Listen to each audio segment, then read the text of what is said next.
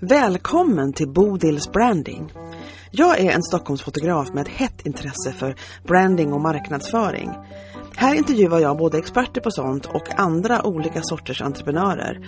Några etablerade och andra helt färska.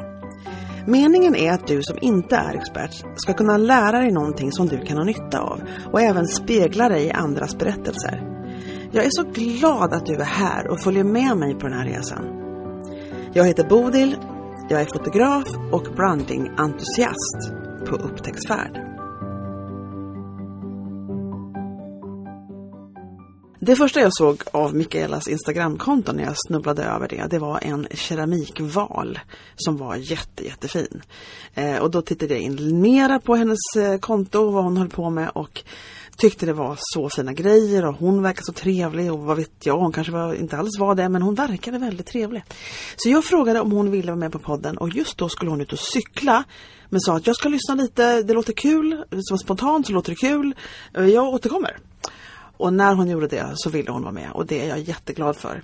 Så att eh, Mikaela och jag pratar om det här med hur hon började, vad hon har för bakgrund. Det finns en förklaring nämligen till det här med valarna. Eh, och eh, hur det var liksom att bygga upp det här och hur hon tänker kring att när hon skapar content för sociala medier och, och hur man egentligen som företagare har så himla svårt liksom, att uppskatta den vägen man har gått utan bara hela tiden liksom, stirrar framåt mot nya mål och att man i livet borde bli lite bättre på det här med att men liksom vara tacksam och, och, stolt över det man har åstadkommit. Ja, vi hinner med en hel del på den här timmen som jag brukar göra med mina gäster och jag hoppas att du har lika trevligt att lyssna på det här som jag hade att prata med Mikaela. Så här kommer samtalet. Då sitter jag här med Mikaela och eh, det är så himla roligt för det är så vackert. Jag älskar dina valar och de här grejerna. jag ser så mycket saker på ditt konto som är så roligt. Eh, och nu har du varit generös nog att eh, säga att ja, men jag kan prata med dig en stund. Det låter väl jättebra. Så jag är helt tacksam för det och välkommen hit Mikaela. Ja men tack snälla, det känns jättekul. Ja, jag hoppas att du tycker det, för att nu ska vi sitta här en stund, du och jag. Och, och jag, jag, jag verkligen eh, tycker att det är så roligt att, att ha möjlighet att prata med folk från liksom helt olika sorters företag eh, på den här podcasten. Och du är den första keramiken. Jag vet inte om du har, ja, med, du har en bakgrund i något helt annat i, i eh, marinbiologi vad jag förstår. Visst är det så? Ja, precis. Så ja. är det. Då, det förklarar ju en del av dina teman då. I ja, absolut. Det blir mycket havsinspirerat och ja, valar som du nämnde, snäckor, ja, mm. allt möjligt. Hajar ibland också. Ja, du ser. Okej. Okay. Ja, snäckorna har jag sett. Vet jag. Ja. Men vad kul, men kan inte du berätta lite grann, eh, om vi ska börja liksom från, från en av alla början man har i livet. Eh, det här med, med liksom, hur kommer det sig att du sa nej nu struntar jag i det här med att ta vattenprover och så går jag in och gör keramikgrejer. Jag vet inte, jag generaliserar. Jag vet inte vad man gör när man är marinbiolog. En del, en del tar vattenprover så det är verkligen ja. inte en dålig gissning. Utan det är, jag har några gamla klubbkompisar som håller på bara med vattenprover. Faktiskt. Ja, du ser. Hej! Det är inte orimligt. men jag antar att du har haft eh, intresset men, eh, så länge? Ja, absolut. Eh, jag började, jag gick min första keramikkurs när jag pluggade min master. Mm. Så jag har masterutbildning i marinbiologi, alltså ja, fem år av CSN som jag nu betalar tillbaka. Men jag gick en kvällskurs på Medborgarskolan och det var det roligaste jag har gjort. Jag har liksom alltid skapat i alla möjliga tekniker men sen när jag, liksom började, jag hade längtat i flera år efter att hålla på just med, med keramik. Ah. Eh, och sen blev jag besatt. Så jag bokade ah. till en ny kurs på en gång och sen en till och en till. Jag kunde inte tänka på något annat. Wow. Och det var så himla härligt. Alltså det, det är det bästa materialet tycker jag ah. att, att skapa med. Och eh, ja, sen när jag var klar med min masterutbildning så tänkte jag att men nu ska jag ta liksom ett ett sabbatsår och bara få hålla på mer med lera eh, innan jag skaffar mig ett eh, nytt jobb. Eh, så jag gick ett år på folkhögskola, eh, Vårdingeby folkhögskola på keramiklinjen där.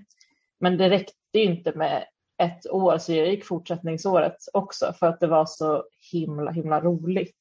Mm. Och ja, sen nu jobbar jag som keramiker Ja, oh my gosh. Som det kan bli alltså, det är helt otroligt. Och vad sa liksom mamma ja. om det här? Nej, men hon har alltid varit stöttande. Okej. Okay. Ja. Den här grejen man, liksom man får man... ändra sig. Ja, man får ändå se det här. Det tycker jag är en av, mm. av de, eh, alltså det är en livssanning som man kan gå igenom olika faser liksom och, och det här med att, att styras av sin lust och sin glädje, att låta det styra en, det är ju det du har gjort liksom. Mm. Och, och, det är ju, ja, verkligen. Visst är det så. Och då att våga det och känna, för jag vet att jag, jag var nämligen lärare i 13 år innan jag var fotograf. Och, och hade mm. också gått liksom, universitetsutbildningar och har CSN-lån och allt vad det är för någonting. Liksom. Och, och då kommer jag ihåg när jag liksom började titta och kika efter andra grejer och tänkte liksom, Gud, jag har ju... Och jag kommer också ihåg att jag, jag kämpade så hårt för att få min lärarlicens för jag både jobbade heltid och pluggade och liksom lite olika varianter av det. Ja. Eh, jobbade hårt liksom för att få min lärarlicens och, och, och att liksom sen känna att jaha, så var jag klar med det. Det var, det var lite av en struggle för mig att tänka att jag ska göra något helt annat efter allt detta mm. jobb. Liksom. Och, och mm. ja, så. Men sen får man släppa det och bara gå efter det som gör en lycklig i princip. Ja, alltså verkligen. Jag jobbar fortfarande extra på Skansen. De har ett Östersjöcenter där som jag jobbar extra på. Mm. Eh, och det vill jag liksom inte släppa för att Nej, det, det också är väldigt kul. Oh, precis. precis. Det, ja. det blir inte lika alltså, ofta längre som i början. Nej, har det varit så för dig liksom att när du var liten eller ung, alltså inte tre år, men liksom liten, tio. Liksom. Eller att du kände att du var en sån som liksom jag vet inte, var kreativ, du har alltid gillat att hålla på med det, så att du, liksom, att du var liksom lite öppen för att göra saker som att du lät, hur ska jag förklara det här?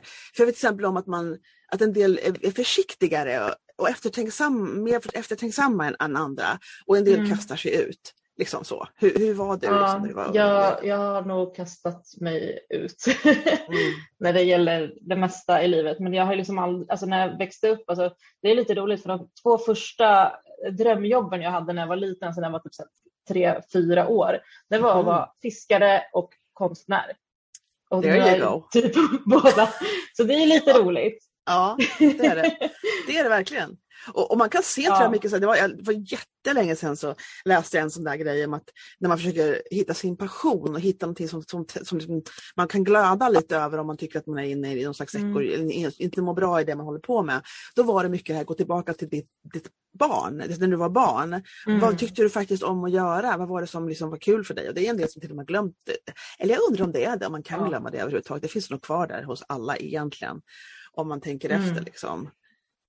Mm. Nej, men för mig var det, eh, vi var i Grekland varje sommar när jag var liten, så ja, snorkla och eh, rita och typ mm. ja, pyssla med allt möjligt kreativt. Mm. Och det, det har hängt kvar. Jag tog en, en liten paus typ under tonåren när det, liksom, det var inte coolt typ, att hålla på med sånt. Men sen hittade jag tillbaka till det, det är så himla glad för.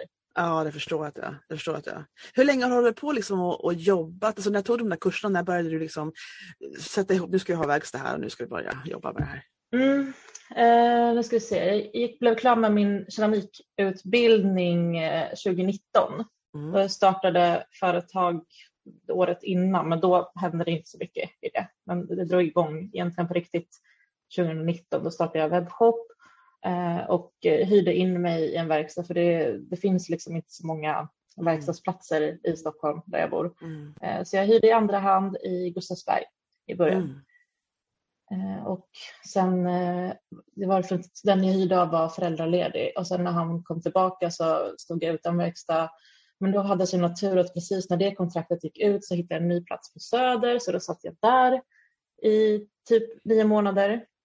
Och eh, sen förra året i februari så blev jag uppsagd från den platsen också. då var jag så här, men det, det, är så himla, det är som en så bostadsmarknad också, så här otrygga andrahandsuthyrningar och det är så himla tråkigt när man liksom har det som sitt jobb också. Det är inte en hobby för mig. Nej. Utan jag behöver ju ha någonstans där jag kan vara och tyvärr keramik är lite svårt att hålla på med hemma för du kan inte mm. ha ugnen i din bostad. Liksom, så. Mm. Nej, jag fattar. Eh, ja. Men jag och eh, min kollega Tove som också satt på den här verkstaden på Söder, vi började så här, skämta lite och sa ja, men vi får väl starta eget då skrev upp lite siffror i ett Excel-ark och bara, nej men det skulle faktiskt funka. Ja. Eh, Hur kändes det, det ögonblicket, när ni stirrade på det här Excel-arket och insåg att siffrorna liksom funkar? Hur kändes det? Ja. Eh, skräckblandad förtjusning. ja. får, får man göra så här? Visst. Ja.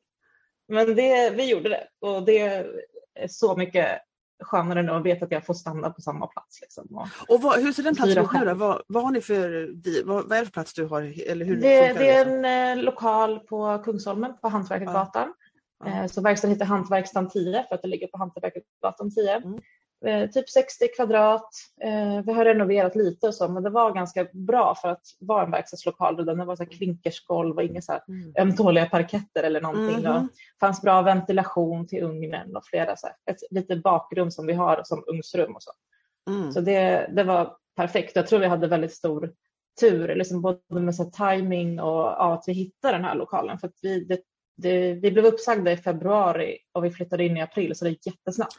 Wow. Och jag vet vissa som har letat i månader och inte hittat någonting. Så det... Ja, nej, just det. Gud, alltså grattis, verkligen. Ja, tack. För det är ju, eftersom det var en förutsättning för att ni skulle kunna hålla på så är det fantastiskt att hitta ja. rätt lokal. Det är en förutsättning. Precis, för det är, man kan, och så jag som fotograf kan ha på lite olika ställen. Jag började hemma, sen hade jag mm. lokaler, ta en ganska stor lokal. Sen insåg jag att jag kunde vara hemma. Och, och inte bara det, utan det mm. hände en massa grejer. De dubbla hyran och alltihop. Och insåg nej, jag är hemma igen. Och, och sådär. Men det är inte alla verksamheter som kan vara hemma. Alltså det, är, det är bara tur att, nej, jag och att jag har en sån lägenhet så det funkar liksom bra. Och sådär. Mm. Uh, men, men gud vad kul. Jaha, men det här det var, det var kortare än jag trodde. Jag trodde faktiskt det var flera år som du hade ja. om det. Alltså, sådär, du ser ja, själv, nu kör vi liksom och det är så himla, ser ut som du är etablerad sedan tio år tillbaka. Ser det ut som på dina konton? Ja. Ja. Ja, ja men vad kul. Nej, men Instagramkontot har jag haft längre så liksom scrollar man tillräckligt långt tillbaka så ser man ju liksom annat än, än keramik där. Liksom alla, ja. Allt annat typ av skapande höll på förut. Ja, just det. Och vad tänkte du när det gällde att marknadsföra dig då? För jag tänker att man, man vill ju, så planen är att sälja sina grejer, liksom, att få liksom, kunder och mm. att man får in pengar på, på sin passion, på det man håller på med och är duktig på. Eh, och hur, hur pratar ni om kring det? För jag vet att ni tittade på siffror och sådär, men hur tänkte ni när det gäller marknadsföringen? Du och din kompis som heter vad då förresten? Tove, Tove Blank. Tove var det, ja. Precis så var det. Mm. Ja, precis. Eh, ja, men vi, jag hade redan ett ganska stort eget Instagramkonto så vi startade liksom upp ett eget för verkstaden och det, vi har liksom inte marknadsfört det så mycket. Vi har gjort några så sponsrade inlägg i början för det som får ut det, men sen är det mycket att båda våra följare har hamnat där och sen har vi ett jättefint stort skyltfönster ut mot gatan och där står det så här, följ oss på Instagram. Så det, det, ja. det trillar ofta in folk som bara har gått förbi. Så det är, det är den bästa reklamen för, för den verksamheten. Ja, men För där har vi liksom keramikkurser och så också. Så det är liksom det vi säljer tillsammans. Och sen har vi vårt eget, där vi gör vårt eget konsthantverk. Det där tycker jag är intressant att säga, den keramikkursen, för jag tror det finns flera människor som har verksamheter som liksom skulle kunna liksom spinna off från verksamheten och göra andra saker mm. som hör ihop med det de håller på med. Ha event och, och liksom bjuda in till saker som händer omkring deras kärnverksamhet och sådär. Och det har ni gjort mm, i era kurser kan man säga. Ja, Mm. Och det är jätteskönt. Alltså det, vi jobbar med det typ en dag i veckan så har vi kurser sen typ varannan helg och vi delar ju på det så det blir inte så mycket jobb per person. Jag förstår. Jag förstår. Så det är det, jätteskönt hur... att ha det som ett komplement. Ja, det är klart det är. Det är, klart det är. Det är alltid kul att hitta liksom flera inkomstmöjligheter, eller åtminstone liksom marknadsföringsmöjligheter, att det händer någonting runt verksamheten är jättebra. Ja verkligen. Har du känt att du har blivit bättre på Jag tycker det är jättekul att se att liksom, så här centrerar man liksom en lerklump på, som jag såg mm. på ditt konto häromdagen. Alltså du kommer på, det är väldigt bra. Alltså, det är, jag tänker på det när man försöker bygga liksom ett, ett personligt varumärke och, och marknadsföra det man gör. Att det inte behöver, man, en del tror att det måste vara så jävla glamoröst. Liksom. Det, ja, det är verkligen inte, liksom, utan det är bara så här går det till idag, liksom, ungefär. Ja, alltså jag delar ganska mycket sånt i stories, här, process och, och sånt. Och där mm får man följa med när det går bra och när det går dåligt. Liksom, aha, nej, den här sprängdes i ugnen. Ja, vad ja. trist. Det tycker folk är jättekul att kolla på. Liksom när jag har så här, när jag sänder typ så här live när jag öppnar och då är det så här realtid. Mina, det är ju kul. Ja, vad jag tycker. Det är ju en jättebra idé. Verkligen. Så du, ja. du säger att nu ska vi se vad som händer i ugnen idag. Ja, för man vet inte. Alltså, det, det, är lite överraskningar varje gång faktiskt. Och, det är, och då är det så intressant för att då är ju det, som, det är väldigt så här extremt liksom, eh, vad ska man kalla det för egentligen, nördigt. Det handlar om ditt område så specifikt. Mm. Och, men det är liksom det som ja. på riktigt som hör ditt område. Men det blir ju intressant för andra att liksom se. Ja, ja men verkligen. Alltså det, är, det är många som är mycket som, som följer mig men det är också många som inte är det som bara tycker det är kul att som se. Man får, har ingen koll på den processen om man inte har hållit på med det. Och då får man en inblick i det. Jag hade en, en intervju en gång i, på podden med en, en annan som hade jobbat som fotograf och det har jag bara haft en enda som har gjort. Eh, vi pratade mm. om en annan grej som hon håller på med, men hon var även fotograf. Liksom, och, och då nördade vi och blir så att vi, liksom, vi kom igång på grejer som har specifikt med eh, fotografyrket gentemot familjer och sånt att göra. Och då var jag så lite orolig, jag tror att jag sa det i introt, att nu blir det lite, nu blir det så lite eh, special här, jag hoppas ni inte tycker det här är trist, liksom, ni som lyssnar. Och då var det en som jag träffade som lyssnade på varenda avsnitt nästan och hon sa att det där var jätteintressant. Och då tycker jag, men but mm. why? Tänkte jag då. men det är tydligen, liksom, om man, jag vet inte, det kanske är att det kommer, det är en värld och man, man får liksom en inblick i en värld som man annars inte skulle få inblick i. Det är väl, det är väl något sånt kanske. Mm. Ja men det finns säkert en lockelse ja. i det tror jag, absolut. Ja det tror jag. Okej, okay, så vad, vad tänkte du eh, med din, om, du, om du tänker på din marknadsföring, ska du puttra på som det du håller på med, det går ju bra liksom. Eller har du några planer mm. på vad du vill mer dela eller hur du vill utveckla både din, ditt varumärke liksom och allting? Jag vet inte precis i början av verksamheten men vad, vad tänker du där? Har du något... ja, eh, ja, vad tänker jag där? Eh, nej men jag, jag tycker att eh, jag har varit lite sämre det senaste året tycker jag liksom, med att dela grejer. Mm. Jag vet inte varför men det känns som att jag har liksom bara inte haft tid och liksom, mm. det har liksom bara fallit bort lite. Så jag vill mm. komma tillbaka lite till mer process i stories och det är ju typ det som är roligt att dela med sig mm. av liksom resans gång när man skapar någonting. Mm. Så nu nyligen har jag byggt liksom en jättestor skulptur och de storiesarna när jag liksom visar steg för steg hur, ja nu ser det ut så här, nu har jag gjort det här ja, och precis. pratar lite om det. Det är jättepoppis. Så ja, mera, mera sånt ja. tänker jag. Eh, för det tror jag också är kul, det är som att man är ganska bjussig med, med sin process är ju liksom ja. roligt och det är roligare att se det än bara så här, här är en färdig kopp den är jättefin. Verkligen. Det är roligare om man får se lite mer. Ja, den där björnen du pratar om, eller hur? Mm. Mm, precis, och jag sätter nu då våta grejer runt halsen för att det ska liksom hålla sig... Ja. och, det, och det var, who knew liksom, att det är så här man, man gör. Det, var, ja, men det är kul, ja. det är spännande. Och så tror jag också när man, när man liksom pratar om sin process, och det här är något som jag måste erkänna att det måste jag också göra mera. Jag har gjort några stycken sådana här, att så här tänker jag när jag beskär en bild och så visar jag liksom på datorn mm. när jag jobbar i Photoshop och sådana saker. Och det har jag bara gjort typ en Det är jätteintressant. Ja men jag tänker det, att det, jag ska göra mer, jag ska överhuvudtaget göra mer av allt möjligt i år. Men, men, eh, man, eh, nej, men visst är det intressant Sen tänker jag också man kan, jag, ska, jag funderar på, för du måste inspireras av någonting och när du går runt och ser saker så vore det kul att höra vad du tänker om det. Alltså vad, ja, det är en bra content till det. Ja, ja, ja. Jag tycker det vore kul att se, vad gillar du för någonting då? Och vad är det som du tycker liksom är, ja sådär. Ja. Gud, jag minns ja, när jag jobbade i USA. Så jobbade... Ja, gör det, gör det. Jag jobbade i USA ett tag. Jag bodde där, min man är amerikan, vi bodde där i två och ett halvt år. Han har bott där obviously längre. Men jag bodde där i två och ett halvt år med honom och jag, och jag jobbade i en affär som sålde um, belysning, lampor och en del andra inredningssaker också. Och så jag blev så här lampexpert liksom på de där. Ett år jobbade jag där. Och jag kunde se såna här serier, tv-serier och så visste jag liksom vilken linje lamporna var ifrån. Jag var så här, totalt innördad på lampor. Hade aldrig tänkt på det förut i mitt liv liv. Man kommer in i ett område så kan man totalt ja, grotta ner sig i det och så börjar man ha tankar kring andra saker som har att göra med ens igen, kärnverksamhet. Och liksom, det kan vara lite kul att se hur man tänker och vad man tycker. Mm. Ja, ja men verkligen. Det, det är jättekul. Mm. Vad har du lärt dig då annars? Har du tagit in såna här Eh, när det gäller liksom att driva ett företag, för det har ni inte gjort så himla länge ändå. Liksom. Vad tycker du har varit någonting, har varit någonting som har förvånat dig som du hade någon slags bilder av innan, att så här är det säkert att driva ett företag och sen blev den helt, eller vad vet jag? Berätta. Jag tror det skulle vara mycket svårare med bokföring faktiskt. Mm. Det tycker jag är förvånande över att ja, men det, det fixar jag själv. Det är, liksom, nice. är det något jag undrar över så kan man googla det eller fråga någon. Mm. Det mesta liksom är ju, lär man sig sin typ av verifikationer som man håller på med. Det är ofta samma. Ja, det är inte det. så krångligt. Så det blev jag faktiskt förvånad över. Så det, ja. det känns, då känner man sig kapabel när man ja, kan sköta det man. själv. Jag har också ja. min egen bokföring. Det är helt chockerande att jag gör det kan jag säga. Men det ja. gör jag faktiskt. Det är så kan man tro för länge sedan. Ehm, jag var ju ja, och så har man kontroll också mycket mer. Ja, mycket, mycket, mycket mera. Det är något som hjälpt mig jättemycket ja. att ha mer koll över allting. Jag, hade haft en, jag har haft några momschocker i mitt liv som jag liksom inte ville ha några mer och då insåg jag att nej, nu måste jag ta tag i det här, få lite mer inblick själv. Uh, något annat då som du känner ja. var på ett sätt som du inte kunde föreställa dig riktigt?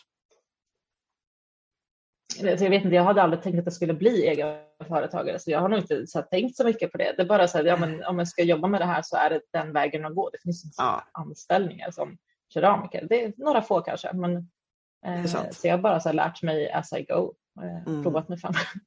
Och vad tycker du är... Frågat mamma ibland.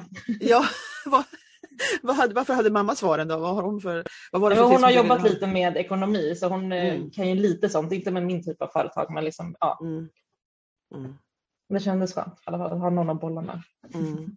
Känner du att du liksom har hamnat på, på liksom rätt, jag vet jag ser det egentligen en retorisk fråga, för jag ser att du är lycklig. Men har du liksom, känner du att det, åh det här, nu blev det rätt, nu har jag hamnat på stället jag kan vara resten av livet. Är det så det känns eller för dig?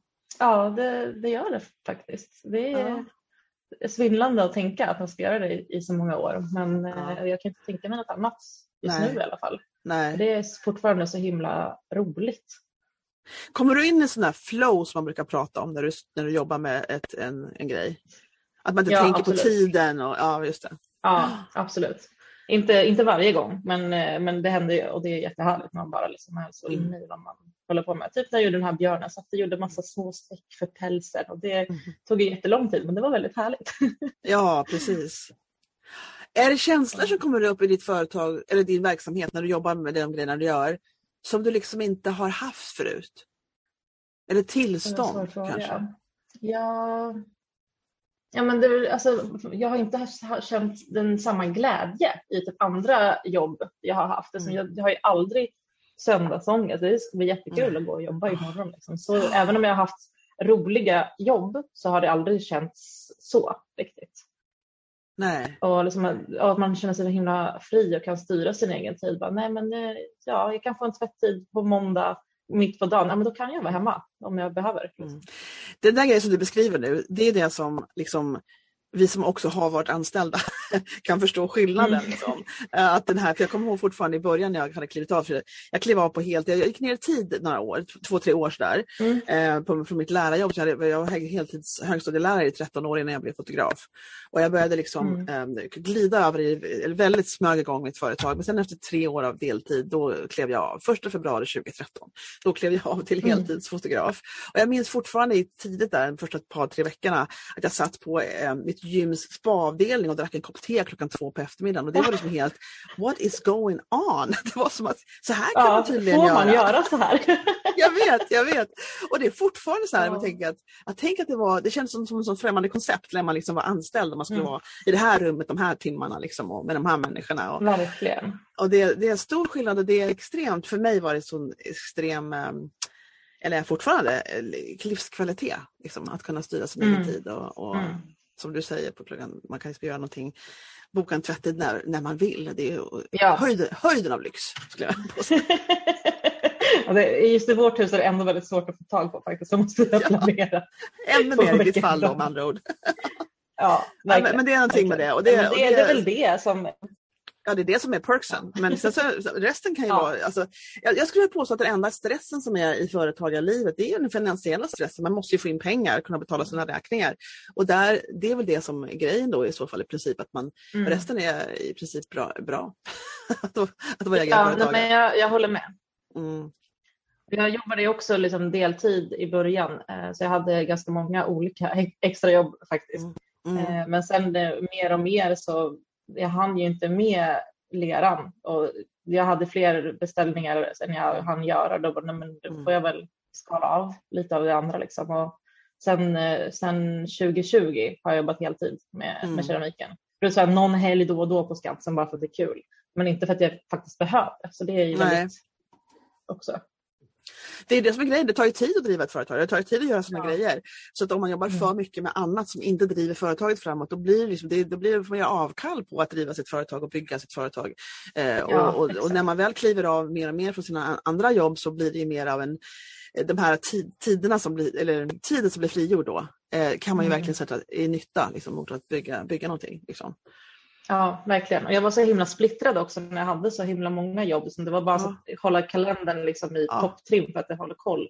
Och man känner sig så här, ja, allt blir så upphackat hela tiden så man hinner inte komma in i det här flowet Nej. som man Nej. behöver ibland. Nej, ja absolut, absolut. Sen kunde det varit, jag kommer ihåg att jag tyckte det var lite svårt ibland för jag var så otroligt inrutad. Som många, vet, lärare har ju liksom det här klassrummet i en och en halv timme, sen det här klassrummet, sen de här, det är väldigt så inrutat och extremt oflexibelt jobb. Eh. Och då så vet jag att jag hade lite svårt att liksom leda mig själv i arbete. Att det här, plötsligt hade jag liksom två, tre timmar av ingenting planerat, alltså ingenting specifikt. Utan det var upp till mig vad jag skulle göra med den tiden. Och det var lite en utmaning för mig i början måste jag säga. Tycker jag nog. Mm. Ja men så är det för mig ibland också. Ibland har man bara inte lust med någonting Nej, heller. Nej, Jag sitter och scrollar bara och tar det lugnt. Oh my God, känna det gjorde jag idag. produktiv. Men... det var tur att vi hade en sån här påminnelse på min kalender att jag skulle prata med dig för annars hade jag suttit och scrollat Ja. fortfarande. den kom upp, ja just det, så snackar Mikaela. Ah, weird. Nej, det är lätt att försjunka i den världen verkligen. Ja, Ja, gud, jag lika Men jag, jag kan ju säga att det är research eller något, men det är det inte alltid. Nej, igår kände jag mig jätteduktig för igår researchade jag faktiskt för jag tänkte att jag måste faktiskt göra mera, mera filmrullar, mera reels. Och då började jag spara på ljud Mm. som jag tänkt göra länge men aldrig gör utan bara scrollar i största, i total odnyt, odnyttnad. Mm. Säger man man, man onyttig. och, eh, men då kände jag mig duktig igår när jag liksom, nu ska jag spara det ljudet och det ljudet och det ljudet. Kände jag, nu, nu jobbar jag faktiskt och det gör jag ju då. Det går ju inte Ja. ifrån. Ja, Men nej, men verkligen. Ja, men reels har jag också tänkt att jag ska göra mer av. Det tar bara så lite Ja. tid att klippa dem. Ja det kan jag. Men ja, videoövertag. Men vet du vad, man kan göra liksom bara ett förslag som du kanske redan vet så jag kanske talar helt onödan här. Men jag tänker att man, min, min plan för att göra mera reels det är liksom att batcha ihop när man liksom filmar med. Alltså man bara samlar på sig klipp och filmer och, och, och bilder Mm. i, Mm. i ett kameran och sen så gör man reels under en halv dag när man har reelsdag i princip. Alltså, Ja, ja, men det är jättesmart. Så jobbar jag med när jag fotar grejer också. Ja. Liksom, att jag, jag fotar ju allt och sen sitter jag, så har jag ett bildlager jag kan liksom lägga upp. verkligen, batcha är är, jättebra tips för alla. det är underskattat liksom, att batcha, att ha en, en dag. För jag tror den här grejen när man känner att man måste göra lite man har ju sitt schema, man har grejer att göra, man har liksom ett liv och man har en verksamhet som ska liksom funka. Mm. Och då känner man liksom, jag fick en halvtimme där och en kvart där och så en timme där, men jag borde, Mm. egentligen, göra, borde egentligen göra det där istället. Och då blir det väl splittrat i huvudet, för jag som i alla fall liksom lite av en liksom popcornhjärna i alla fall, utan att det egentligen händer någonting. Mm. Eh, och då tänker jag liksom att den här batch-funktionen, att nu tar vi liksom, om det tar tid nu så tar det tre veckor framåt, då tar vi en halv dag och så gör vi bara det här. Det, det kan rädda en ibland liksom, när man liksom har någonting att organiserat sig fram emot och Ja. få någonting gjort. Tror jag. Verkligen, jag tror att man känner att man får mycket mer gjort också när man bara så duttar lite här och var. Så här, nu har jag en bild, jag måste göra det igen häromdagen. I know. Det blir jättesplittrat. Men då har du Ja. liksom, man känner sig mycket mer effektiv också. Men det är ju mer effektivt, alltså det är ju verkligen det. Jag tror man Ja. kommer in med att ha en speciell arbetsuppgift i en längre period, det blir alltid, alltid bättre. Liksom. Ha, vad är det roligaste du har hittills skulpterat? Men det är den där björnen nu. Det är det va? Jag är så ja. kär i den. Ja, den är så fin. Den är jätte, jättefin. Men allvarligt, Ja, alltså, jag förstår inte hur man får till sånt där. Jag förstår inte. Alltså jag för, men det här är ju grejer när man, någon har en skillset som man inte har själv. Men, men jag förstår liksom inte hur Mm. man kan få det att se så verkligt ut. Sa, har du bilder eller har du allt i huvudet eller hur ser Ja. det ut? Liksom? Nej men jag kollar först ganska mycket referensbilder, sen gör jag lite skisser, så olika vinklar.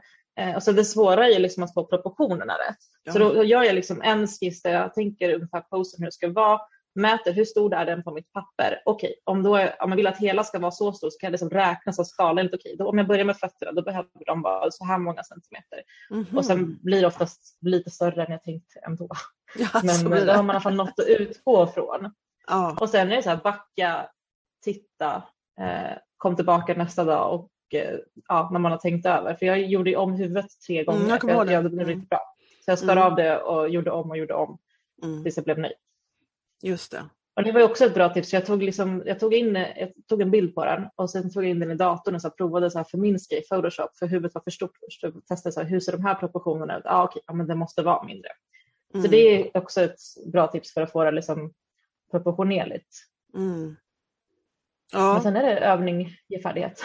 ja, men verkligen. Man blir bättre och bättre på grejer. Alltså, absolut. Jag kommer ihåg när jag Mm. började så tog det ju en halv vecka för mig att redigera grejer och nu redigerar jag ganska snabbt liksom, bilder. För man, man blir bara Mm. bättre på det liksom, och, och får till sin smak och sitt system. Och system är ju också underskattat tycker jag med allt möjligt. Att man kommer liksom in i grejer som man använder ofta och förstår hur, hur det är bättre än ett annat val till exempel och då blir det ju alltid snabbare. Mm.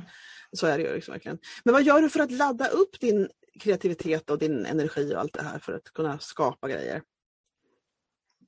Eller blir du laddad Eh, av att jobba? ja. Alltså, Ja, oftast så blir det som att det liksom föder mer kreativitet när jag håller på. mm. Eh, Men alltså just nu känner jag mig lite så här, jag, den här veckan när jag blev klar med den här björnen, då har jag haft lite så här kreativ svacka. Bara, "Jaha, vad ska jag göra nu då? Mm. Det är som Just inte haft lust med, med någonting. Nej. Eh, Men då tog jag ledigt i fredags och bara, nej men nu ska jag inte tänka på det på ett. Och, nu eh, så fick jag en jätterolig förfrågan på mail i fredags om att göra en, en taxskulptur. Och då bara ja, gud vad roligt. Det ska jag göra nästa vecka. Så då har jag liksom något kul att se fram emot. Det där är väl liksom lite grejen, att det, det är faktiskt vetenskapligt bevisat i princip att om man liksom går, går, en, bara, går en promenad och kopplar ifrån sig liksom, eh, att man ska åstadkomma någonting, utan bara kopplar ifrån eh, kraven på det, så, mm. så löser det sig. Till slut så kommer det grejer till en, liksom, när man inte försöker vara kreativ hela tiden, eh, utan koppla bort det där lite grann, så kan det komma väldigt mycket ja. ny inspiration. Verkligen, och liksom om jag har sådana dagar där jag liksom inte känner någonting, då kanske jag gör någonting som jag har gjort förut som jag vet kommer sälja, typ en val. Jag sitter och mm. göra valen eftermiddag för då får jag ändå någonting gjort. Ja. Även om jag inte kanske är superinspirerad just då. Men det är också det är en grej med, med företagande, liksom att man, man måste komma på system och, och, och säga, mallar och formulas på det man gör. För man ska ju sälja det och är någonting säljer bra, mm. är klart man vill göra fler av det då, antar jag. Det är likadant i mina, jag har ju två grenar i min fotografering och då vet jag till, till familjerna, jag har fått en nyfödd, foto, nyfödd fotografering och sen så branding-fotografering. Eh, och då vet jag mm. vilka Alltså jag vet väldigt väl, om man har massa olika bilder på den här bebisen till exempel, så vet jag vilka nästan alla brukar välja. Och det är klart jag inte slutar göra den mm. grejen, utan då, då gör jag den grejen till alla kunder liksom, i princip. Sen får ju de välja helt själva, men det, det brukar hamna på den oftast i alla fall. Och då smiter de ett porträtt och tänker jag, that's my money machine. ja, ja, men det är skönt att ha liksom någon sån som man vet är liksom ganska säker inkomstkälla. Mm. Eh, sen ja. varierar det över tid också, men att man har någon en period och så har man liksom, det, jag kommer åtminstone få in det här och då kan jag experimentera lite med annat och vara lite mer fri med resten av tiden. Visst, har du känt så att du har eh, när du säljer, prissättning tänker jag nu, har du, har du liksom, hur har det funkat för dig? Liksom, hur har du kommit fram till priser och hur har det liksom gått till? Ja, jag började väldigt lågt. Mm. Vilka var så? Eh, och, ja, precis. Och det var väl liksom att jag tänkte att ja, men jag skulle inte, alltså jag prissatte efter min egen plånbok. Ja. Och det ska man ju faktiskt inte göra. Nej, det är en klassiker. Jag, jag var ju student, liksom, jag hade ju inga pengar. Det är klart att jag inte ville betala mer än 250 mm. för en kopp. Eh, mm. Men, ehm, men sen kollade jag lite på vad, liksom, vad folk tar generellt. Eh, och blev peppad av eh, min kollega Tove att höja lite så då höjde jag lite.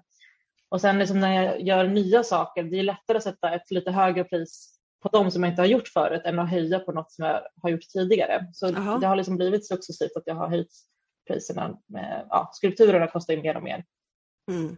Just det. Och de tar ju mer tid och, och så. Mm. Men det, det, känns som bruksföremål är svårare att ta mer betalt för. För en kopp, det finns en gräns på hur mycket folk betalar för en kopp. Mm, jag förstår. Men jag skulle nog höja dem också lite grann faktiskt. Ja. Det är ändå årsskiftet nu och ja. ja absolut. Ja. Det där är så intressant med prissättning och vad man ska tänka, hur, vad man har för mål och vad man liksom vill. Det finns ju olika affärsmodeller. En del kör liksom kvantitet, att de, liksom, att de kan kränga ut mycket. Mm. Eh, och annat är mm. liksom på ett annat sätt, liksom lite mer butik, lite mera, eller butik som heter på engelska. Att man liksom kör att det är specialpris för ditt värde som, är, som inte har med materialet att göra utan det har ett annat sorts värde. Liksom. Eh, och det, det måste man ju det är så många komponenter, det är olika komponenter på olika människor också tror jag, som olika utmaningar, olika anledningar till utmaningen, att man har svårt att sätta högre priser till exempel. Um, mm. Så det kan vara väldigt personligt det där ibland, att man tycker inte man är värd mer ja, i princip. Eller... Nej men ofta är det ju det liksom självkänslan som ja. sätter Ja det är lite så, det är lite så faktiskt. Mm. Det är också det här man ja, tänker, det börjar jag komma ifrån.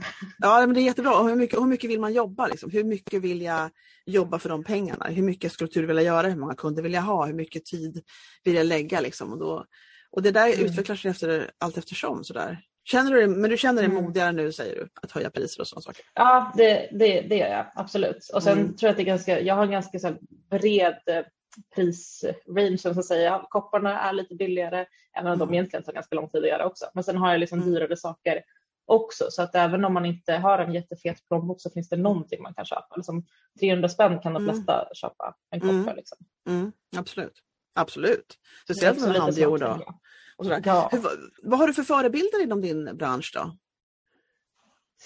Någon som du går igång på och tycker, åh gud ja. så bra Ja men det, det, är många som, är, som går igång på som vad de skapar. Eh, mer än, jag vet inte om jag har så många så bra keramiker business eh, förebilder.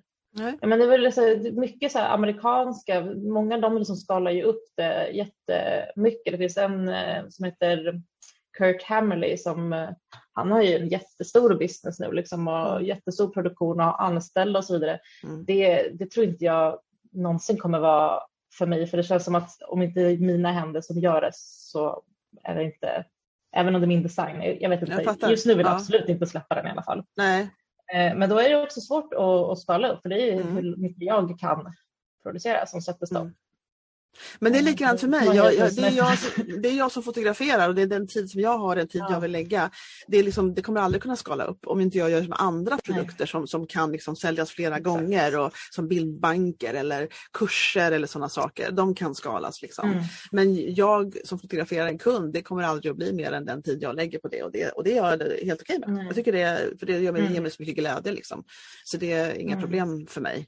Utan då får man som sagt skapa andra saker i så fall ifall det är ett intresse att skala upp liksom. I så fall. Mm. Uh, men kurserna, har ni funderat på, nej, kanske inte går, det måste kanske vara hands-on-kurser när ni kör kurser? Online-kurser? Ja, vi har funderat på det här med online men det, det, är svårt just för att man uh, måste bränna det någonstans. Uh, så då, i sådana fall om man skulle ha DIY-kit, att man liksom, här får du lera av oss och lite verktyg, kom tillbaka när du har det skapat. Men mm. det, jag vet mm. inte. Kanske Nej, någon gång framöver. Ja. Men det, det, är ju lite mer svårtillgängligt och det är väldigt läskigt att frakta de här grejerna som man har gjort sen. Att de inte ska gå sönder på vägen. Så ja, det, just det. Ja, drejskiva så... har ju inte folk hemma heller. Nej, precis. Det har man inte hemma. Så det är om man bara handbygdstekniker då.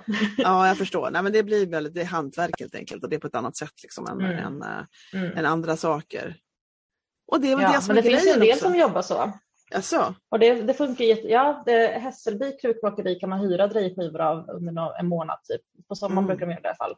Eh, mm. det funkar jättebra för dem. Jag tror de är också några fler anställda där som liksom hinner, mm. hinner bränna och ta hand om sakerna också. Mm, just det. Så det är lite... Hur långt, hur, när du säger hinner bränna, hur långt det tar det att bränna liksom en glaserad, antar jag att det heter, eh, produkt? Mm, de bränns ju två gånger. Så först ja. måste man skröjbränna, heter det. Eh, och det är lite, lite lägre till bara ungefär 950 grader. Mm. Eh, och då blir leran fortfarande liksom porös så att den kan suga åt sig glasyr men den har liksom ändå blivit permanent nu så att det liksom går inte att ändra formen längre. Nej. Och sen glaserar man och sen bränner man en gång till. Mm. Men alltså totala processen, om man, alltså, om man kör jättefort kan man göra det på en vecka men det är det att det ska hinna torka, det är det som tar tid. Så min, min stora skulptur det kommer få torka flera veckor innan jag vågar bränna den. För är det fuktigt när man stoppar ner i ugnen då kan det sprängas. Jag förstår. Det är tråkigt. Men hur vet man att det har torkat då? Och man, kan, man känner, alltså, de, om det är typ rumstemperatur då brukar det vara topp. Det blir kallare när det är fukt kvar i den. Så man kan lägga det mot kinden till exempel. Mm. Om, inte björnen kanske men, men en kopp. ja, en, jag förstår. Ja, det är så, det är så mycket sådana små eh, kunskapsgrejer man måste ha förvisso, framförallt hantverk. Eh, och mm. det som tänk, tänk, har det, och man blir som sagt bättre och bättre och bättre. Men har, hur, hur, lärde, hur lärde du dig det här att kunna tillräckligt mycket för att liksom, ja men du gick ju kurser kan på, du berättade det, du gick ju på skola helt enkelt och lärde dig allt det här. Ja, ja, ja och det var jätte, jätte, jättevärdefullt. Alltså man kan ja. ju lära sig själv också men det, man fick så himla mycket kunskap inom olika grejer inom keramik eh, på den här utbildningen. Så jag känner att jag har väldigt bred kunskapsbas liksom, mm. inom olika mm. tekniker och olika bränningar och allt mm. möjligt. Eh, de flesta som bara går en vanlig kvällskurs de får ju prova på liksom en typ av bränningsteknik till exempel oftast. Mm. Sen kan man ju bygga på och gå specialkurser men det är lite mera, ja, här får du liksom alltid ett bra kit. Mm. Ja, det, det, är så intressant när man hamnar på att jag träffade någon annan också som ja, jag har flera, sett flera också som jag inte känner. När man liksom förstår att men nu är de liksom på det stället där de där de ska vara. Det här man känner att, att allt liksom klickar i och man, man är på rätt ställe. Och jag, jag tänker på, för när jag var, började vara lärare till exempel för länge sedan så var det så jag var väldigt passionerad lärare och tyckte extremt mycket mm. om att vara lärare och älskade samvaron med eleverna och alltihop. Jag hatar att rätta prov i och för sig, det gör jag fortfarande, ingenting som jag någonsin gillade att göra. Men liksom, jag tyckte om undervisningssituationen. Det var extremt, för det var väldigt kreativt för mig. För jag väldigt kreativ. Mm. Men sen så ändrades skolan i sitt väsen på något sätt, så det blev mycket mer inrutat och då andra krav på läsställen. Så sen så bara passade inte den arbetsplatsen för mig längre. Eh, men jag tänker att man Mm. kan liksom, ibland så kan man liksom jobba fram någonting. Men jag, som jag har alltid gillat bilder. Och då menar jag så här, verkligen gillat bilder, klippt i tidningar, lagt i lådor. Alltså du vet, bildfantast liksom. Eh, och det var först när, jag liksom, när min man kom in i mitt liv med en bra kamera som jag insåg, jaha det är så här man gör de där bilderna. Liksom. Det är med sådana här kameror, inte de jag har haft utan Mm. andra sorter. Eh, och då så, så insåg jag, för han sa till mig att jag var lite, lite rädd, när jag köpte vår första stora systemkamera digitala så var jag i princip lite rädd för den. Liksom. Det var lite så jobbigt att ta i den. men, men han sa, du har bildsinnet, nu ska du bara lära dig tekniken. Och det är svårare Ja. att göra tvärtom. Liksom. Ehm, och, och då tänker jag på att man, att man hamnar på ett ställe som, man, som bara är rätt. Liksom, och hur mycket lycka det ger. Att hamna på ett ställe som ja, är rätt. ja. Eller hur? Om man ser på människor. Gud vad härligt är- att du hittade fotograferingen. Ja, jätte! Och jag säger inte att det andra var slöseri med tid, liksom, utan, men att jag kunde hitta något nytt som kunde ge mig så mycket glädje. Och, och det är väl det som är Mm. grejen också, att, man, att en del blir så rädda att följa det där. Att man, att man tro, trodde det skulle vara på ett visst sätt och sen så visade det sig att man hade kärlek till någonting helt annat som man inte hade kunnat föreställa sig. Ja. Och då följer man inte det för man tycker att det verkar ju opraktiskt eller vad man nu tycker. Sådär. Ja. ja, men så nu har jag ju lagt ner fem år på universitet. Så då borde jag ju Exakt. jobba med det. Ja. Just det där, ja precis. Och man känner att man har gjort något fel då, för att man inte vill hålla på med det.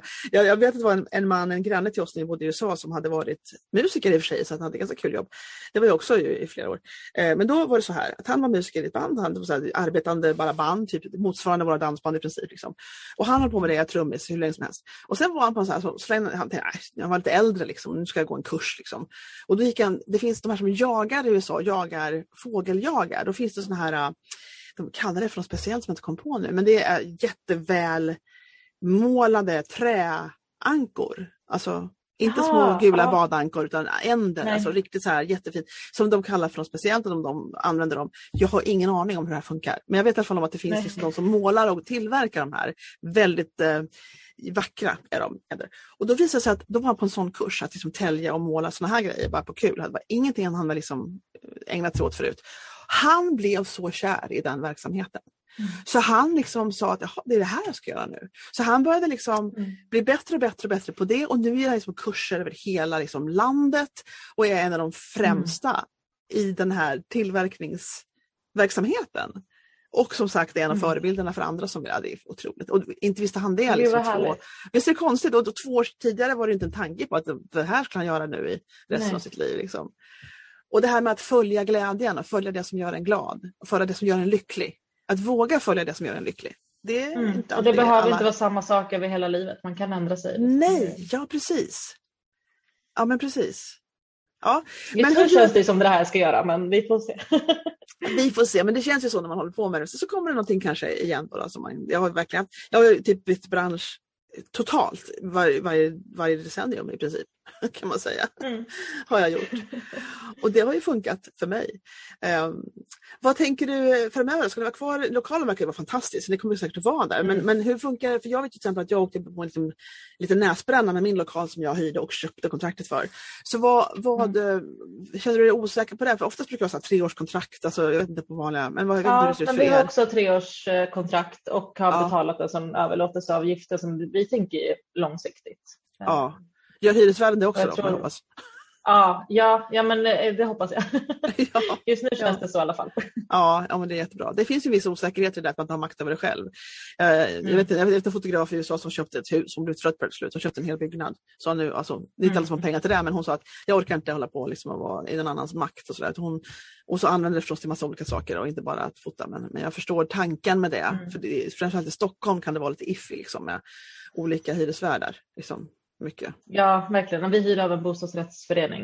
Eh, Ja. Men det känns som att eh, de, eh, så länge de är nöjda med oss, om inte vi behöver vara jättestöriga eller någonting, Mm. så borde de ju vilja oss kvar. Ja, det tycker man ju. Och vet du vad, Ja. om inte så löser det sig i alla fall. Alltså det, Ja, Det är bara att ta nästa steg och, som ni gjorde. Ni blev utslängda två gånger, eller Ja. du i alla fall. Ja, ja, så det. men precis. Det, det löser sig nästan alltid. Så det, ja, ja det gör det verkligen. Ja men vad Men kul. det, det är många i huset som går kurser också så att de verkar gilla oss. Ja men det är ju kanoners. Då har man ju man är invända i varandra, varandras lycka. Det är, Ja. det är ju jätte, jättebra. Jätte, jättebra. Har du varit med om någonting som du känns, tycker har varit som företagare nu tänker jag? Någonting som du tycker har varit utmanande som du känner att usch, det här är lite tufft alltså? Eh, nej, men hela hösten var faktiskt ganska eh, tuff för mig. För jag, jag, fick, jag sökte så lite olika stipendier Mm. eh, och så medlemskap i så olika konstkooperativ och jag fick bara nej på allt. Och då eh, började jag ifrågasätta om vad jag håller på med. Liksom, är, det, är det bra ens? Som, ja, att jag som började Mm. tycka att mina grejer inte var värda någonting. Liksom, att en Mm. sån liksom, riktigt kreativ svacka och det är är skittråkigt. Eh, Mm. Men nu har jag liksom landat lite, ja, men, för jag fokuserade väldigt mycket på där jag inte var och såg Mm. inte så mycket på vart jag faktiskt har kommit. För det som, drömmen var ju liksom att ha en, en egen verkstad med lite så här butiksmöjlighet och jag är ju där. Mm, Eh, så det, alltså, det är bra att fortsätta jaga nya grejer men det kan ju, ja, man behöver stanna upp lite ibland och, och titta på vart man, hur långt man faktiskt har kommit också. Verkligen, det här är en jättebra grej att du tar upp det. För, att, för alla kommer att råka ut för utmaningar som får en att tvivla på att det man håller på med funkar. Eh, framförallt i Mm. kreativa yrken tror jag, kanske, ja, kanske, kanske överallt. Eh, när man får motgångar och tänker att okej, nu- det är som att det är någonstans bevisar att allt var fel. Bara för att man får liksom en Mm. motgång. Och, och jag tror att jag tittade faktiskt igen, jag var ute efter en eh, en eh, anteckningsbok. Jag har ett gäng hemma som ligger för jag använder inte det så mycket. Men nu tänkte jag börja tillsammans med min dotter och skriva en eh, tacksamhetsdagbok. Och, för hon behövde göra det, Mm. och då kan jag göra det också. Och så hittade jag den här gamla boken och då stod det liksom drömmar i där. Det var, jag, tror, jag kommer ihåg att jag lyssnade på en podcast där de sa skriv en dagbok men skriv liksom vad du har för fem drömmar. Och så kommer du kunna se över tiden att de här drömmarna ändrar sig och en del uppfylls och en del, det var, liksom, det var planen. Så då låg de här äh, listorna typ tre, fyra veckor för jag är inte så uthållig ibland när jag inte tycker det är jättekul. Eh, så då fick jag se de här, några entries med liksom fyra, fem drömmar och då insåg jag att av fem drömmar så var tre redan där. Liksom. Sådär. Som jag bara 20, Ja. 20, i- i- jag tror 2020 till och med inte, inte fanns. Och, och då kändes det som att det var någonting som verkligen behövde åstadkommas och nu, nu lever jag det. Liksom, nu har jag dem på, på Mm. bana. Mm. Eh, och, och, och det är någonting som man också glömmer. Man glömmer ibland att titta i backspegeln och titta på vad det är man har åstadkommit och att det är värt någonting. Verkligen. Så det, det är insikten jag tar med mig in i det här året. Så att jag Ja, bra. eh, har kommit någon vart och liksom, det är många som skulle vilja vara där jag är. Det, Verkligen, verkligen. Ja, det är jätteviktigt. Det tror jag många. Och vi som, vi som är liksom drivna och vill liksom skapa saker. Vi är ju väldigt mycket liksom på att se framåt, liksom ha ens listor och det man vill uppnå, det man vill åstadkomma, det man vill skapa. Och så, och så, och så och det är det man lever på. Man lever bara framåt hela tiden och på nästa Mm. grej och liksom det man vill nå. Eh, så vi, I alla fall jag är lite dålig på det där, liksom, att, liksom, att uppskatta det som redan har eh, det man, det man redan har checkat av, om man säger så. Då. Att det, är inte, Mm. det, är Ja, så att men det, är inte verkligen. värt, det är inte värt lika mycket som det som ligger framför en. nej, men det, så är det ju verkligen inte. Ja, det är så weird alltså. De, men det känns måste, så. Ja. visst måste man skärpa sig lite med det där, vi måste skärpa oss. Ja, ja, men verkligen. Alltså, alla tror jag behöver Ja, det. ja, det tror jag också. Men det, det, och, då, och sen är det så intressant också när man träffar människor som har ehm, just fått en ny bebis. Och så har man levt det här livet liksom med att vara hyperdriven och hyper liksom, eh, aktiv med sina listor och, och man liksom har kontroll, vilket man, är- det är som bara en illusion för vad som helst kan hända, men man tror man har kontroll över det mesta. Och så kommer den här nyfödda bebisen och allt bara liksom, totalt vänds på ända och man är, det finns andra prioriteringar och sådär. Det, är- det är svårt för en del som, som har varit så duktiga liksom, på att driva igenom saker. Att, Jaha, tydligen sitta i en soffa här i en halvtimme och amma. Liksom. Ja, det var det som, okej. Ja. Och så någon annan som styr. Liksom. exakt, exakt det där. Ja. Ja, nej, vi får vara lite snällare med det där och uppskatta våra framgångar lite bättre helt enkelt. Som företagare och som människor, i, människor i livet tycker jag också. Jaha, vad ska vi se, alltså din, din dröm eh, framåt, eh, har jag frågat dig det? Det brukar jag all, nästan alltid fråga. Nej, det tror jag Den tar vi! Visioner, stor, våta drömmar i framtiden vill jag höra. Ja, alltså jag, det är där jag står lite och försöker utvärdera nu vad jag faktiskt eh, vill. Men eh, jag vill i alla fall ha en utställning i år, Mm, tänker jag, med eh, skulptur.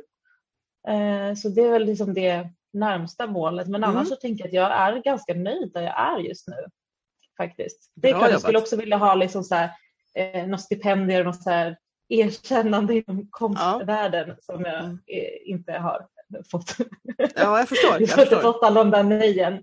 Ja. Eh, Så långsiktigt det vore det jättekul att få det också. Men det, det, just nu känns det inte så viktigt. Nej, jag förstår. Det är jätteskönt att inte göra det. För jag ska tala om för det. När jag började vara fotograf, då kände jag så här Mm. att, att jag vill liksom ha, vinna tävlingar, vilket jag aldrig gjorde. Och jag vill ha någon slags hederspris någon gång. Eh, men liksom, det var ingenting som var min grej egentligen, insåg inte jag förrän senare. Jag, jag eftersträvade väldigt mycket godkännande från mina andra fotografer och, och folk som dömde andra fotografer och sånt saker. Det var väldigt viktigt för mig i början. Eh, och det var viktigt liksom att vara att komma in i den gruppen och, och det totalt oviktigt för mig idag. Jag bryr mig inte om vad andra fotografer gör. Jag gör, jag gör inte det på riktigt. Och det andra är också, och, vad, så här, ja, eh, och det andra är också att jag, jag känner mer och mer, det var någon som sa det som jag hörde från och kände mig en gång att det här är så rätt. Liksom att, och det viktiga, man vill ju, det finns en funktion i att få, du har ju väldigt mycket följare på ditt Instagramkonto, i alla fall jämfört med mig. Eh, och det är ju någonting som man strävar efter, man vill ha likes, man vill ha och det finns en funktion i det, för man, då får man mer ögon på sig och man kan sälja. Det är det som är slutänden på det. Eh, men, men jag känner också det att det viktiga är ju liksom att men det är viktigt, för jag är brandingfotograf av en anledning. Jag tycker det är viktigt att folk har fina bilder till exempel. På sina, och att de bygger ett, personligt, ett varumärke. Men det viktigaste är att dina kunder är lyckliga. Vi är här för våra Mm. kunders skull. Vi är här för att Mm. vi själva ska vara lyckliga med det vi håller på med och att man, att man liksom tar hand om att de man levererar till, de man säljer till, de man liksom har, har kunderna helt enkelt är lyckliga. Och, och det, är, Mm. det är ju jätte, jätteviktigt och det är liksom ingenting som man bara hafsar med vänsterhanden utan det är liksom kärnan i verksamheten förutom ens egen lycka. Det är i alla fall min, min syn på det hela faktiskt. Mm, ja men, men verkligen. Och sen så här, ja, men mycket följare, men det spelar ju också roll om det är rätt följare. Alltså om Mm. det är sådana som faktiskt kommer köpa dina Mm. produkter eller tjänster. Liksom. Att, annars är det bara eh, så här, vanity measure. Liksom. Att det, bara, Det beror på hur man ser det. Jag, jag håller med, ja precis det kan verkligen vara det. Men jag håller med på ett, ett sätt men jag är, Mm. vet ju om liksom att alla följare man har kommer inte vara ens kunder. Men, Nej. men de vet om att man finns. De vet, om, de Mm. vet vad man gör, de tycker om det de gör. Så de blir liksom lite ambassadörer. För de känner Mm. andra människor och de kan liksom tipsa och det finns, en, det finns en, ett värde i att, att folk uppskattar ens konto även om de aldrig kommer att köpa en keramikbjörn. Ja, någonsin. nej absolut. Ja, men det håller jag verkligen med om. Ja, ja. Det är ingen Ja. idé att köpa följare som en del gör. Liksom. Nej, att man bara nej, ska nej. ha bara för att. För Nej, det, men de ska det kommer ju följa- Nej, engagemang för- och så också. Ja, absolut, och de kommer följa dig för att de gillar dig och det du håller på med. Mm. Och det är det man måste visa, liksom. vem man är och vad man håller på med. Och det, det lönar sig alltid i längden, liksom, att hålla på så. Eh, Tycker jag. Och där tror jag en del lurar sig. De kan hålla på och tycka att många sociala medier, så folk som utbildar inom sociala medier till exempel, eh, en del är jätteduktiga på att visa upp sig jättemycket och en del har bara massa tips och skyltar hela tiden och sånt tråkar ut mig något helt vansinnigt. För jag vill veta vilka människor, vem är du liksom som är bakom? Och, och eh, Mm. det finns olika vägar att gå men man, man vill verkligen veta vad det är för människa man liksom tittar Ja, på. jag håller grejer. helt med. För det är som det, då litar man ju, när man känner personen, eller känner, man, man upplever Mm. att man känner personen, man Mm. litar på den, då tror man ju också mer på deras eh, infographic tips. Liksom. Klart man Än om det gör. bara är någon random bild man ser och inte vet vem som är avsändaren. Nej. Nej, det, det, jag tycker det, jag är så, här, så hett passionerad över liksom, tanken att fler ska, ehm, som, som det passar, de företagen det passar, men det passar i princip nästan jättemånga företag, att man förstår vikten av att bygga ett personligt varumärke, att folk känner, som du säger, känner en, tycker om en. För jag har ju köpt Mm. grejer av folk som jag liksom kanske inte behöver, men jag gillar dem. Så jag köper gärna dem. Mm. liksom, Mm. lite så. Ja, precis, man vill stötta också. Man vill stötta, exakt så är det. Och det, det, det är ju kraften av, av liksom att mera bygga ett personligt varumärke tycker jag personligen. Mm. Men vad kul, men nu har vi suttit här och pratat en timme eh, och det gick fort som bara den. Jag förstår inte hur det gick till, Ja. men så är det alltid och det, är bara, det förvånar mig varje gång att Mm. det går så himla fort. Det var jättetrevligt att prata med dig Mikaela. Tack så Ja, jättemycket. detsamma. men då får vi, Tack att ehm, jag fick vara med. ja så kul. Idag är det söndag för dig och mig. Det vet man aldrig vad det är för de som Mm. lyssnar, men idag är det söndag. Ska Nej. det vara, le- ska det vara liksom ledig idag som vi inte ens behöver, vi som älskar våra jobb? Ja. Men, ja.